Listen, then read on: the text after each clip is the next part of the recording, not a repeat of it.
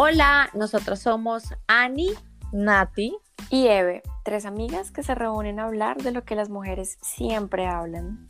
No somos psicólogas ni profesionales en temas de relaciones humanas, somos simplemente tres amigas reunidas a echar chisme contigo. Te invitamos a que te sientas identificada. Y si eres hombre, que te enteres del chisme que se habla entre amigas. Te conviene.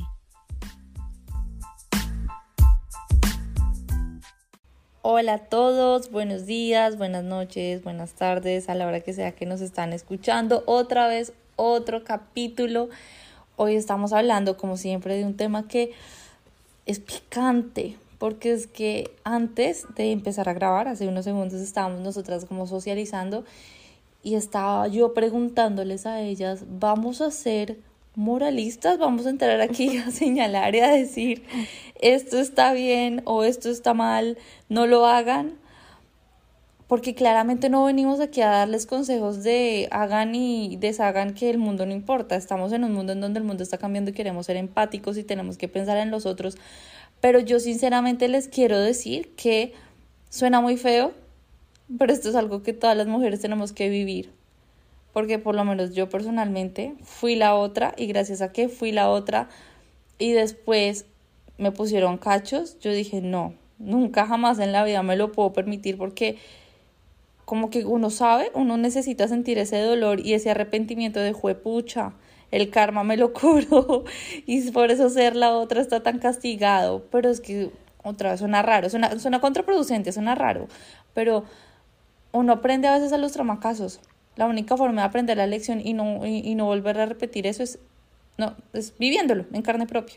Entonces hoy vamos a hablar literalmente cuando tú eres la otra, eres el cuerno. Es muy heavy. ¿Ustedes qué piensan? Yo opino que hay dos maneras de ser la otra. Cuando sabes que eres la otra y cuando no sabes que eres la otra. Entonces yo creo que nos vamos a reír mucho con este desglose de cuando sabes y cuando no sabes. Porque cuando no sabes, es en serio, le pasan a uno cosas muy chistosas y uno tiene todo de frente y no ve. Y cuando sabes, eres muy consciente de lo que está pasando. Entonces, ¿ustedes por qué creen que uno escoge ser la otra a plena conciencia? Pues cuando nos gusta mucho esa persona. Cuando esa persona realmente nos encanta por su físico, porque, no sé, besa rico, te lo hace rico y pues te lo acalas así, sepas que sabes que eres la otra, pues, pucha, ese hombre me lo hace rico, entonces, pues, qué hijo de madre es que tenga otra. ¿No? Sí, yo fui la otra y la razón por la cual fui la otra es porque ese hombre a mí me encantaba. O sea, yo era chiquita, era más chiquita de lo que les he contado en mis historias de chiquita, y ese hombre a mí me encantaba. O sea, yo creo que sí, os puedo decir que fue como el primer como sentimiento de amor de adolescente, uh-huh. Ese que te deslumbra, que tú te sientes viviendo una película de Disney Channel, uh-huh. Entonces te sientes las gemelas Olsen. Bueno, sí. Yo fui la otra con ese primer sentimiento. Entonces yo literalmente lo justificaba diciendo como, pues yo no conozco a la niña, yo no la quiero, no es mi amiga, yo no le estoy haciendo daño. Si a él no le importa, a mí porque sí. Literalmente ese era mi discurso mental para meterme de cabeza y ser la otra. A mí me pasaba que en la universidad, no sé si esta niña en algún momento me escuché, dirás, ¡tú sabías! A mí el chico me encantaba y a mí la vieja me parecía como tan infantil, era de esas que se vestía con vestidito y zapatitos de charol, como con su moñito, y usaba dos moñitos, un vestidito así en tutú y zapaticos con así, y yo decía como, pero que le vea al man, la vieja tenía plata, entonces yo decía que el man la quería, era porque tenía plata. Pero quien lo hacía feliz los fines de semana era conmigo, porque ellos estaban entre semana en la universidad y entre fin de semana salía conmigo. Y yo salía con todo el parchecito de amigos. Pero digamos, en mi casa era tenaz, porque yo los veía en la universidad cogidos de la mano y yo decía como, ¡ay, parida! Era tenaz, en verdad que yo sufría resto. Y es que tenemos que aceptar que ser la otra duele. O sea, uno está ahí sufriendo, uno está, sí, o sea, uno está como en un agridulce constante. Eso es como un trabajo mental y psicológico que uno se echa el discurso día a día, como estaba diciendo ahorita, porque duele, es feo. Y además que uno también se echa el discurso de que uno cree que el man la va a dejar, entonces por eso uno sería una opción para empezar siendo la otra, cuando ellos empiezan a prometer, no, yo con ella ya no estoy, el cuento de siempre, no, yo estoy con ella por mis hijos, dormimos en camas separadas, ya estamos firmando los papeles del divorcio, yo por ella no siento nada, y normalmente uno piensa que la va a dejar, pero es mentira, a ellos les encanta tener dos lugares donde comer. Es que es tan jodido. Lo que dijimos en el capítulo pasado, queda la vacante disponible, obviamente se va a buscar otra, pero no estamos hablando desde el punto de vista de ellos, ¿no? Lo estamos mirando desde nuestro punto de vista.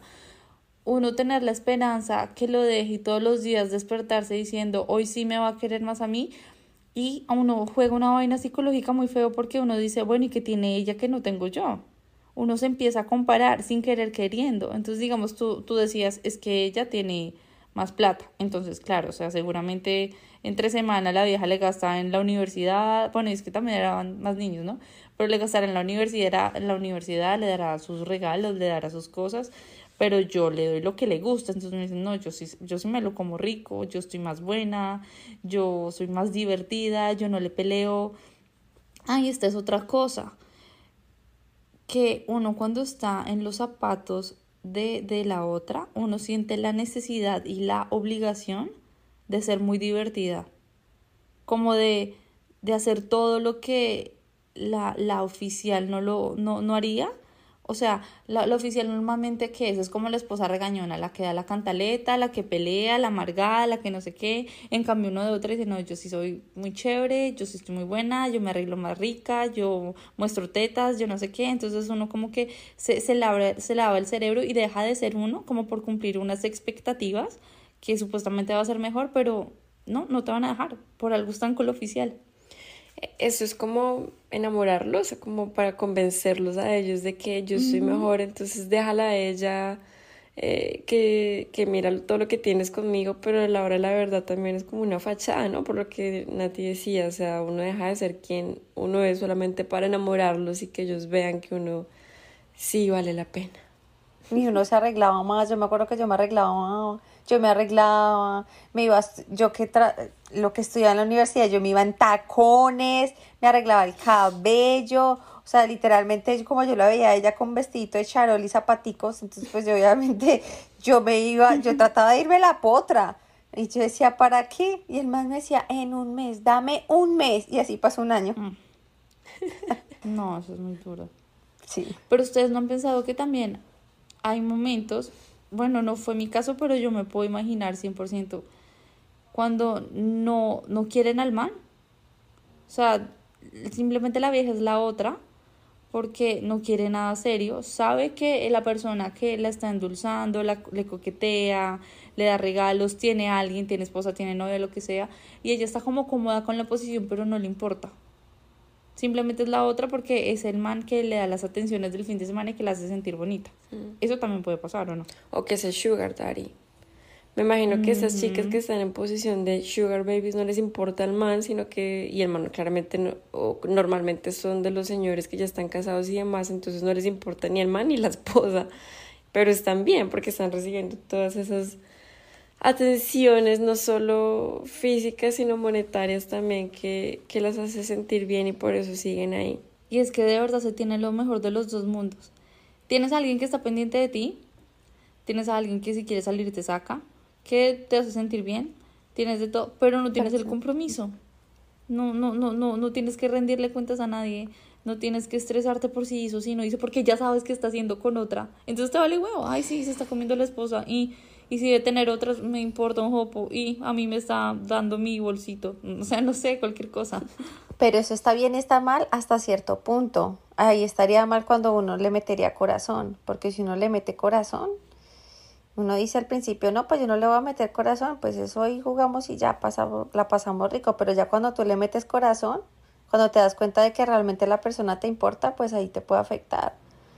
Porque pues obviamente estás pensando que mientras no está contigo, en las noches le está haciendo el amor a la esposa, le está comprando cosas a la esposa, está haciendo cosas con la esposa, y pues uno, y ahí es cuando uno dice, juepucha, me encariñé y le estoy metiendo corazón a esta vaina y yo pensé que no le iba a pasar.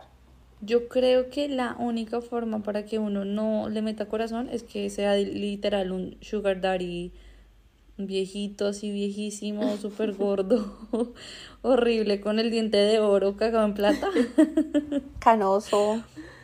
Sí, o sea, una vaina así que uno diga como, no, este man es que de verdad es un viejito viejísimo y no le puedo meter corazón, porque yo sí digo que tarde o temprano uno tanto estar teniendo contacto con una persona, si uno empieza con el plan más tranqui, uno se traga. Sí.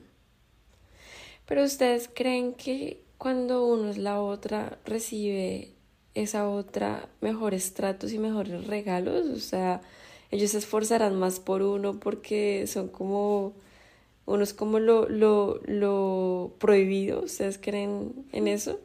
Yo estoy 100% segura que sí, porque tú eres el juguete nuevo. Es como cuando un niño tiene el juguete nuevo y entonces está ahí contento usándolo y los otros no les para bolas, pero cuando llega otro niño y le quita el juguete viejo, ahí sí que le para bolas al juguete viejo. Uno entra haciendo el juguete nuevo, entonces es el que más cuidan, la peinan así, la dejan bien puestecita, limpiecita, de todo el juguete así impecable. Siempre las bocas nuevas excitan, entonces excitan más, puede ser. Entonces es como que sí es inevitable, va a recibir más tratos, va a llamar más la atención, el man se va a esmerar más porque es que no tiene la rutina, no la conoce, quiere vender la mejor postura de él. Y pues de cierta manera el man no va a tenerla ahí toxiqueándolo como que haces, que no está haciendo. Entonces, simplemente es para el rato, pero para mantenerla ahí la va a comprar con detalles, con chocolates, con flores o con ese tipo de cosas. Y yo pienso que sinceramente el sexo prohibido es más excitante. Entonces puede ser que la otra reciba mejor sexo del man que la esposa o la novia. No necesariamente porque, o sea, ser infiel sea más excitante, sino que yo digo que en general el sexo prohibido es más excitante. O sea, hágalo uno en un ascensor, en una piscina, con un montón de gente al lado, o sea, no sé, en un punto donde no se puede hacer, uno se excita más y uno es como, ahora métele la vaina de, juepucha, tenemos esta hora para disfrutarnos y comernos y lo que sea, uno se va a disfrutar más, o sea, como la adrenalina. Sí, 100% la otra recibe un toro más... ¿cómo decirlo? Más fuerte. Como dice la canción. Hágale, papito, dale sin parar. Oh my God. Dale como perro que mi esposa va a llegar. Pero sí, es que en general lo prohibido siempre es como más tentador y esa otra es como ese nivel de excitación para ellos que es como que la voy a ver por un ratico, así que me tengo que portar pues a la altura y todo es más excitante. Así que estas cosas del ser humano, que todo lo malo siempre es más rico, ¿verdad? Sí, todo lo prohibido, o sea, haga dieta o comas un helado de McDonald's, que es más rico. ¿Y qué pasa cuando no sabes? Llegó mi momento de hablar porque es mi caso. Yo, de acuerdo a mi experiencia, hay veces en los que uno piensa que está con el man, solamente con el man, pero resulta que una es la otra. O la oficial, pero sigue teniendo otras viejas. Entonces, normalmente cuando esto pasa es cuando el man se las quiere dar pues de chacho y ahí sí puedo tener más viejas y todo y puedo jugar con todas al mismo tiempo. Por ejemplo, en mi caso, yo era la oficial y este hombre tenía 5 viejas más, o sea, 5 otras más. Entonces, era muy chistoso porque el día en que yo me enteré de todas al tiempo. Y pues todas sabían de mí. O sea, yo era la única que no sabía de ella, obviamente, ¿no? Porque yo era la oficial, la de presentar a los amigos y a los papás. Y todas sabían de mí. Entonces... uno empieza como a atar cabos de cuáles son esas excusas que le dan a uno para irse a ver con sus 5 culitos y tremendo, eso es una red pues ahí de mentiras en las que uno no se da cuenta hasta que uno no está ahí. ¿Y tú cómo te enteraste que tú eras la oficial? ¿Cómo sabías? O sea, tú eras la otra, pero la otra oficial, porque todas sabían de ti. ¿Cómo sabías que todas sabían de ti y tú no sabías de las otras? Todas sabían de mí, porque fue una pelea de ese día y yo le cogí el celular para revisarlo enfrente de él. Y las conversaciones eran con otras viejas y decían, ¿estás con Evelyn? Ah, bueno, entonces te llamó después. Así, o sea, súper... Eso no tenían vergüenza, súper sinvergüenza. Todos, o sea, mi exnovio, las viejas. Y preguntaban, ¿estás con Evelyn? Ah, es que tú estás viajando con Evelyn, por eso no te molesto. Y ahí uno no se da cuenta. Pero respetuosas. Respetuosas, sí. Ajá, se les agradece el detalle. Gracias, niñas, porque yo era la señora. La patrona. ¿Y entre ellas sabían que ellas existían? No. ¿Ellas sabían que habían más otras? No. O sea, ellas eran la otra, pero cada una pensaba que era la única otra. O sea, todas ahí estábamos engañadas. Yo creo que él era como el centro de muchas relaciones, de muchas otras, y todas ahí estábamos engañadas. Y hoy en día esa otra ahorita es la oficial. Entonces yo me pongo a pensar, yo nunca me metí con un man que estuviera casado por lo mismo, porque yo no quería, primero como por solidaridad con mi género, y segundo porque yo no quería que cuando yo me casara otra vieja se metiera con mi esposo. Entonces yo pienso, esta chica que era la otra, ahora es la oficial, ¿qué expectativas tiene para no pensar que dentro de un tiempo, o si no es que pasó ya, que estoy segura que ya pasó, claro, ya tuvo otra? Porque el puesto quedó libre, lo que hablábamos hace poquito, la vacante quedó libre de la otra. A mí me sorprende mucho cómo la parla que tienen los manes, ¿no? Sí. Cómo hacen los manes, o sea, lo que tú decías ahorita, ellos se sienten muy pro y sienten que pueden con todo. Entonces, además de tener esa confianza tan grande, esa, ¿cómo se dice eso?, esa autoestima tan alta, sienten que nosotras las mujeres somos muy burras, o bueno, las mujeres con las que están poniendo cachos y siendo las otras y todas las vainas, son muy burras y dicen, no, estas viejas no se van a dar cuenta. Pero yo también pienso que hay manes que terminan envolviéndonos a nosotras en el cuento de o sea, tiene novia pero uno no se entera, y es porque nos tienen ganas, nos quieren comer y les da miedo perder la oportunidad de tirar con nosotras. Entonces es mucho más fácil llegar y decir como, no tengo novia, y seguir con la coquetería, y de un momento a otro uno lleva, ¿qué?, 3 meses saliendo con man que tiene novia y uno nunca se da cuenta.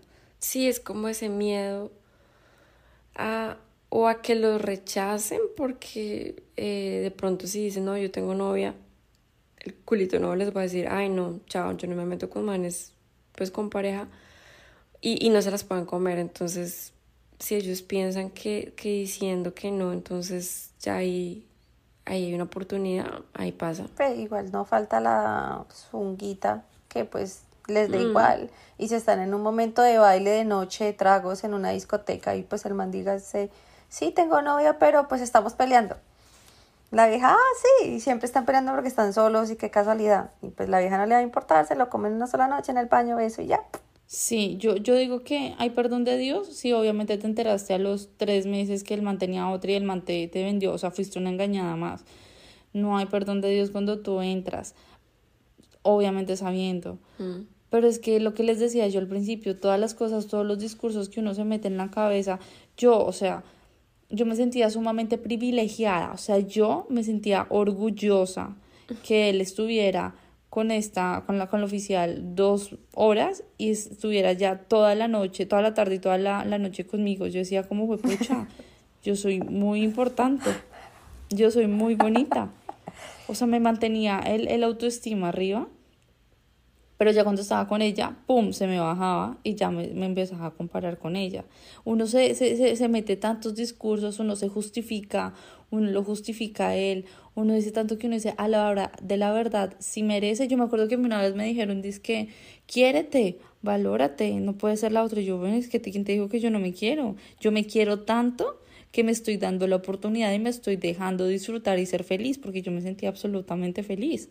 Es que, pero yo digo que uno en ese caso se siente yo me sentía top, yo me sentía como Ay, pues marica, yo me siento divina, yo me arreglaba y me veía apoteósica, y a fin de cuentas él me llama y me busca siempre a mí. Él me veía, él estaba cogido de la mano con la vieja y de reojo me estaba mirando a mí. Entonces uno ahí lo hace sentir como, ah, pues puta, me está mirando. O me escribía a escondidas cuando estaba con ella. Yo decía, ay, puta, o sea, ese sí que le gusto, que soy importante. Y en el fondo uno decía, puta, pero me afecta y me está doliendo porque está con la otra. Y no, con la otra es la que muestra y yo soy la que tiene por debajito de la cama. Pero uno dice, esa vieja es una estúpida. O sea, uno se burla de la vieja. Uno dice, pobre boba. O sea, qué pendeja.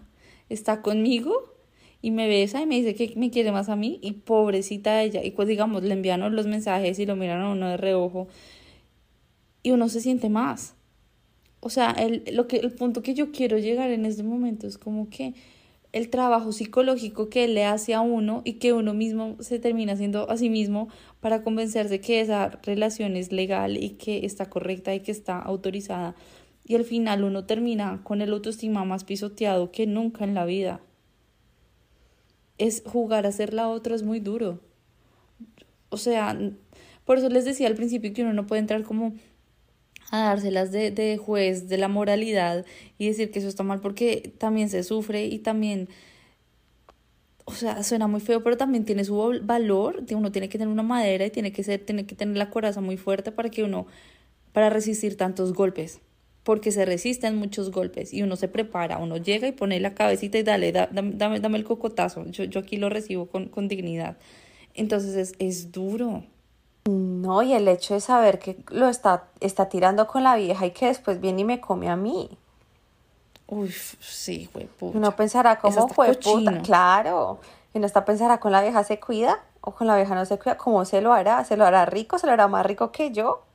Marica, o sea, uno de verdad que en esos casos no se quiere, pero para nada, uno piensa más con la de abajo que con la cabeza fría. Con la de abajo y con el corazón. También, sí, también. Cuando los dos se combinan y la mente sabe que eres la otra. No, o sea, los tres terminan jodidos, la de abajo, el corazón y la cabeza. Sí, ahí vueltas no hay un 8. Ahí no hay cabeza. Ahí no hay cabeza para nada. Sí. ¿Y cuáles son los signos si, digamos, tú sospechas que eres la otra, pero el man te negó que eres la otra? ¿Ustedes cómo creen que uno puede llegar a imaginarse o, bueno, comprobar que sí es la otra? Yo creo que la más común es cuando se pierden los fines de semana o entre semana, porque en el caso de Dani, el man claro, se le perdía la otra el fin de semana y estaba con ella el fin de semana, pero con la otra entre semana. Entonces, o fines de semana o entre semana se pierden. Sí, yo creo que tiene el horario. Yo creo que los hombres, cuando son demasiado organizados y meticulosos con sus horarios de minuto a minuto respecto a verse contigo, es porque tiene otra. O sea, tiene que tener la vida demasiado organizada para que sea un buen perro y un perro limpio, uh-huh, que tú no te des cuenta. Entonces, claro, él tiene el horario de lunes a 3, de 3 a 5 puedo verme con ella porque mi novia tiene clase en la universidad de 3 a 5 y ahí me le puedo desaparecer y puedo ir a culiar. O sea, son exactos. Entonces, eso es un aviso grande, como una red flag del episodio pasado.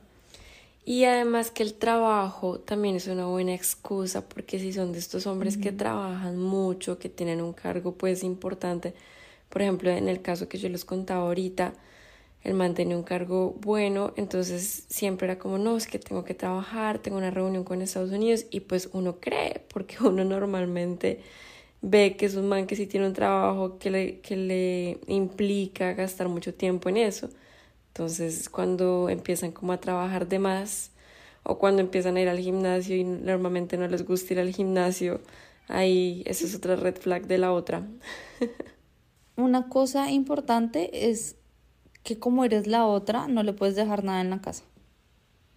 O sea, el man está especialmente cuidadoso contigo, digamos eso que uno hace de novia, de marcar territorio y mira, dejo una moñita, dejo la silla así, dejo el espejo para maquillarme del carro abiertico, que no sé qué. No, el man está especialmente como cuidadoso de tú qué haces y qué no haces, para que no dejes rastros de que pasaste por su casa, por su carro, por su vida. Entonces, ¿qué tan meticuloso es el man contigo? Ahí me acuerdo mucho que yo tuve un novio que nunca le comprobé si yo era la oficial o la otra, pero tenía como que todas estas señales de que estamos hablando, ¿no? Uno como que en las relaciones no se da cuenta y después que uno ya que va pasando el tiempo uno dice, qué hueva fui. Pero era así, yo no podía dejar nada en la casa de este man, nada, ni siquiera pues el gorro de baño, ni siquiera mi champú, nada, y nos quedábamos juntos muchos días. Que porque no le gustaba ver nada de mujeres en la casa. Y también él tenía un hijo y tenía un horario súper restringido. Entonces me decía, no, es que los fines de semana tengo que estar con mi hijo. Y yo, bueno, entonces como que las horas disponibles para mí eran horas no tan convencionales por el hijo, los fines de semana. Entonces esas también son señales que uno tiene que pensar. Ahora yo no lo pude comprobar, pero supongo que sí, yo era la oficial porque era la que conocía a los papás, o la otra porque si era de esos papás alcahuetas, le presento a todas. Yo aquí me quiero meter de chismosa en la vida de él, pero yo me acuerdo que este ser humano se iba de viaje a su ciudad natal, sí, y no te llevaba. Sí, también, porque iba con los papás. Y se perdía. Y era como todo sospechoso, no, pero es que es mi familia, y es que mis papás, y es que mi mamá es celosa, y es que no sé qué, y es que bla, bla, bla. Sí. Iba muy constantemente a su ciudad natal. Y yo te decía, Eve, eso está raro, o sea, eso por ahí pinta raro. Y siempre uno como que lo está justificando y como buscándole el lado, pero ¿por qué viaja tanto? O sea, si viaja mucho siempre a su ciudad natal y no te puede llevar, o a su trabajo y no te puede llevar, y la vaina... Eso está raro, eso pinta raro, eso, pero nunca eso es sospechoso. ¿Nunca supiste nada? Nunca corroboramos nada. Nunca pudimos corroborar nada. Pero después de que terminamos, ahí sí, te voy a llevar a mi ciudad natal. Vente para acá, deja tus cosas y ya. Ni no, mierda, claro, me imagino que le habrá dejado el otro culito. Sí. Entiendo. Y otra cosa... es que no pueden confiar en que hayan conocido a los papás. Porque, digamos, tú conociste a los papás, uh-huh, de él, y los papás, ¿te acuerdas que eran como antipáticos contigo? Sí, sí. Sus razones deben de tener que a la hora de la verdad no sabemos por qué no les caías bien, eran como antipáticos. Pero hay papás que son alcahuetas. Uh-huh. Entonces, ustedes no pueden confiarse y sobre todo las mamás. Yo creo que las mamás, hay unos cuentos que las mamás... hay un actor muy famoso que no les voy a decir quién es, pero el man le cuenta a mi mamá que dice que el bajacuco es presentarle a la mamá. Y la mamá a todas les dice el mismo cuento. No, es la primera mujer que me trae a esta casa. La mamá le hace el cuarto. Alcahueta. No, pero terrible. Entonces, claro, dicen, no, este man es famoso, este man no sé qué, me presentó a la mamá y la mamá divina conmigo y me dijo que es la primera mujer que entra a esta casa y es divina, baja cuco, ya se lo di, y así entran siendo las otras. Entonces no confíen, hay papás que son terribles que no tienen escrúpulos, no, cuidado. Pero eso ya es niveles, ya es, pero nivel súper alto. Sí, el machismo, las mamás que dicen, no, es que mi hijito tiene derecho a vivir, no sé, horrible. Y ya teniendo todo esto sincero, otra vez, juezas de la moralidad, ¿ustedes qué preferirían ser las otras, sabiendo desde el principio y teniendo como ese dedo, juzgándose y tratándose mal, o ser las mozas sin saberlo? No. ¿Cómo preferirían vivir la experiencia? Pues basada en mi experiencia siempre preferí no saberlo. Porque es que no me gustaba ser consciente de que el man estaba con otras. A mí no me gustaba pensar como ay no, es que no lo puedo escribir porque está con esta vieja. No, o sea, eso a mí me parece una pereza. Y si estaba casado, si tenía novia, no, o sea que... Yo pienso que cuando, si uno es la otra y es consciente de que hay un oficial, uno se está justificando y está echándole cabeza a eso todo el tiempo. Entonces, para vivir tranquilo, vivir relajado, yo creo que es mejor cuando uno se entera al final, que obviamente no debería pasar, ¿no? Pero si me pueden escoger, preferiría enterarme al final y no todo el tiempo y vivir, no sé, un año ahí siendo moza, esperando que el man termine con su mujer para que esté 100% conmigo. Uy, no, yo lo viví, yo sufrí mucho al principio, pero me hubiese dolido mucho más si me hubiese enterado al final. Entonces, no sé, Porque yo que me puse a pensar que esa persona la quise mucho, porque para que yo estaba bastante encariñada con el man, no sé qué hubiese preferido. Si al principio yo no sabría qué hacer. Depende también de la persona. Si uno sabe que es en serio, pues fue madre al principio. Si no, pues... No sé. No sé, pero yo no escogería ninguna de las dos. Porque yo... No, claro, lo ideal es no ser eso. Porque no, la madre, yo me acuerdo, o sea, yo me pongo a pensar en esa situación y al principio, pues si me dio duro, no me imagino cómo es eso al final. No, baila, no tenaz. Yo tengo una necesidad de saberlo todo y a mí algo que me ofenda es que me van a cara de estúpida. Entonces yo sinceramente prefiero saberlo y meterme ahí de cabeza sabiéndolo a tener al final la tusa y tener la cara de estúpida. No, yo no me aguanto eso. Yo sinceramente puedo decir que yo no lo sufrí tanto, porque fue una vaina de... Fue un mes, ¿sí? Como que yo conocí al man y el man al mes se iba a ir a Australia. Entonces yo dije como, lo voy a disfrutar el mes, o sea, literal. Entonces como que yo me lo di como un postrecito, literal. Fue como, me lo merezco y ya, punto. Ya algo así más largo como lo de Dani, como que me pone a pensar, pero yo sé que yo como soy de investigona, de fastidiosa, que coge el celular, que no me quedo con una, que los dos, estoy segura que me habría enterado a la semana.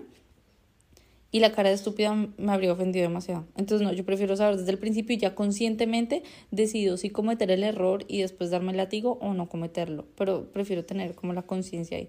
Pero es mejor, Eve tiene el corazón más maduro y más, más noble. De pronto yo soy más hijo de madre, no sé.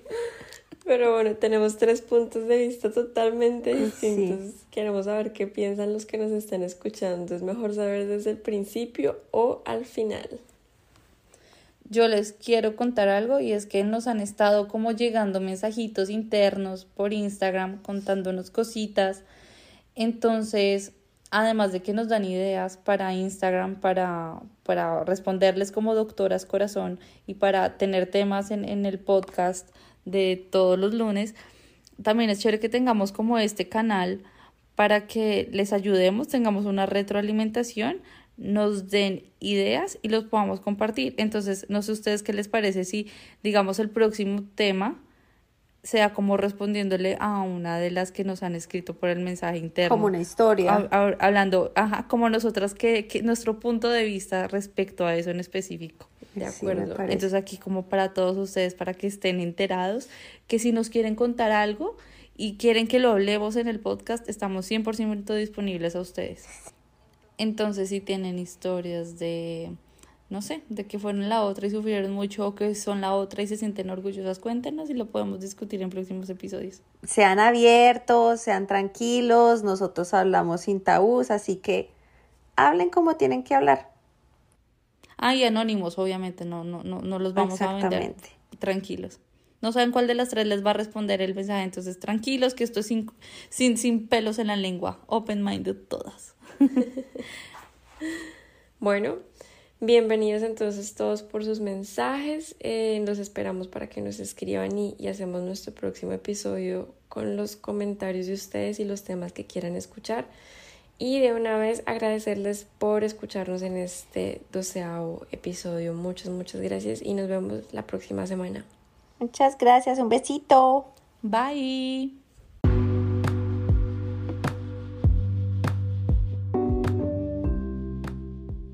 Gracias por escucharnos. Si te gustó este episodio, no dudes en seguirnos y calificarnos en Spotify. En Instagram nos pueden seguir como llamada 3 en punto. Recuerden, el 3 es el número.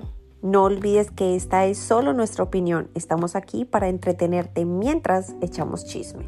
Y si te gustó este episodio, no dudes en compartirnos con todos tus familiares y amigos.